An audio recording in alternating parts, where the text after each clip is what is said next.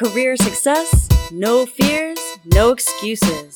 This podcast will discuss and debate professional development and job search strategies from baby boomer, millennial, and Gen Z perspectives that will help facilitate the accomplishment of your career goals. You're here with Jessica Duplessis and John Karras of Job Transitions Inc. And today we're here to discuss Resume Construction Part 2 How to Write a Bullet Point. Welcome back to the Job Transitions Job Search Strategies podcast. My name is John Karras and I'm the president of Job Transitions Inc. As usual, it's my honor to present this podcast with Jessica Duplessis, who's been my associate with Job Transitions for over seven years.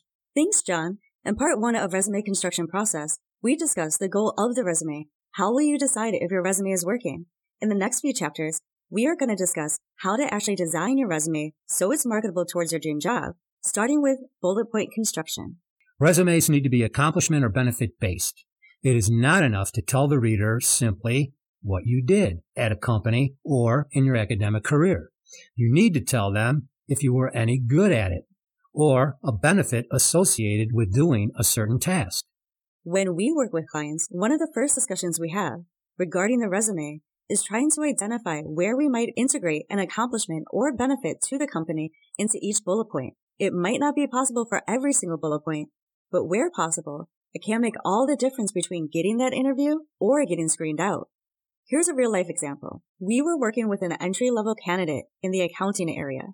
She had nothing going on in her search after months of trying. She just completed a bachelor's degree in accounting and had excellent grades, a solid entry level work record with internships and other part-time and full-time jobs. After applying this process to her initial bullet points, she generated four interviews in a short period of time and is now an accounting associate with a major financial institution in Chicago. Here is the first example. This was the bullet point she had on her initial resume. Managed and analyzed weekly reports on sales activity.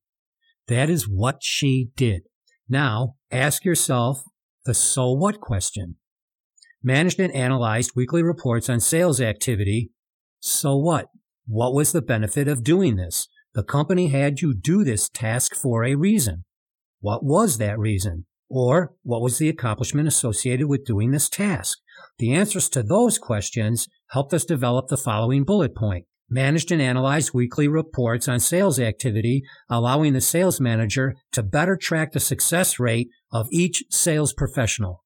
Now that was a strong bullet point. The next step is to quantify if possible. Again, you might not be able to do this with every point, but when possible, it is a very good thing to do. For example, there is a big difference between managing one person and managing a staff of 10 people. So we quantified the bullet point, which led to managed and analyzed weekly reports on sales activity, allowing the sales manager to better track the success rate of 10 sales professionals. Here is the second example. Her original bullet point was the following.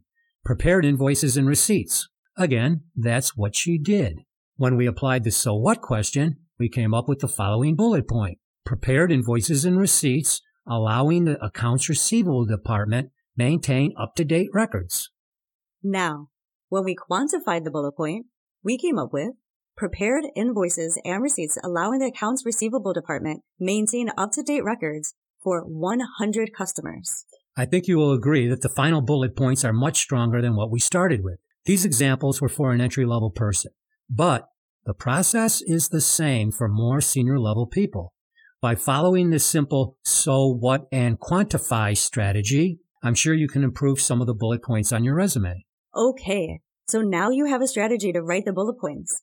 The next step is to construct the format of the resume, which we will discuss in the next chapter. A big thank you to all the people who have listened to our podcast and for all the positive feedback. If you enjoy listening to our job search strategy podcast, we love for you to subscribe, rate, and give a review.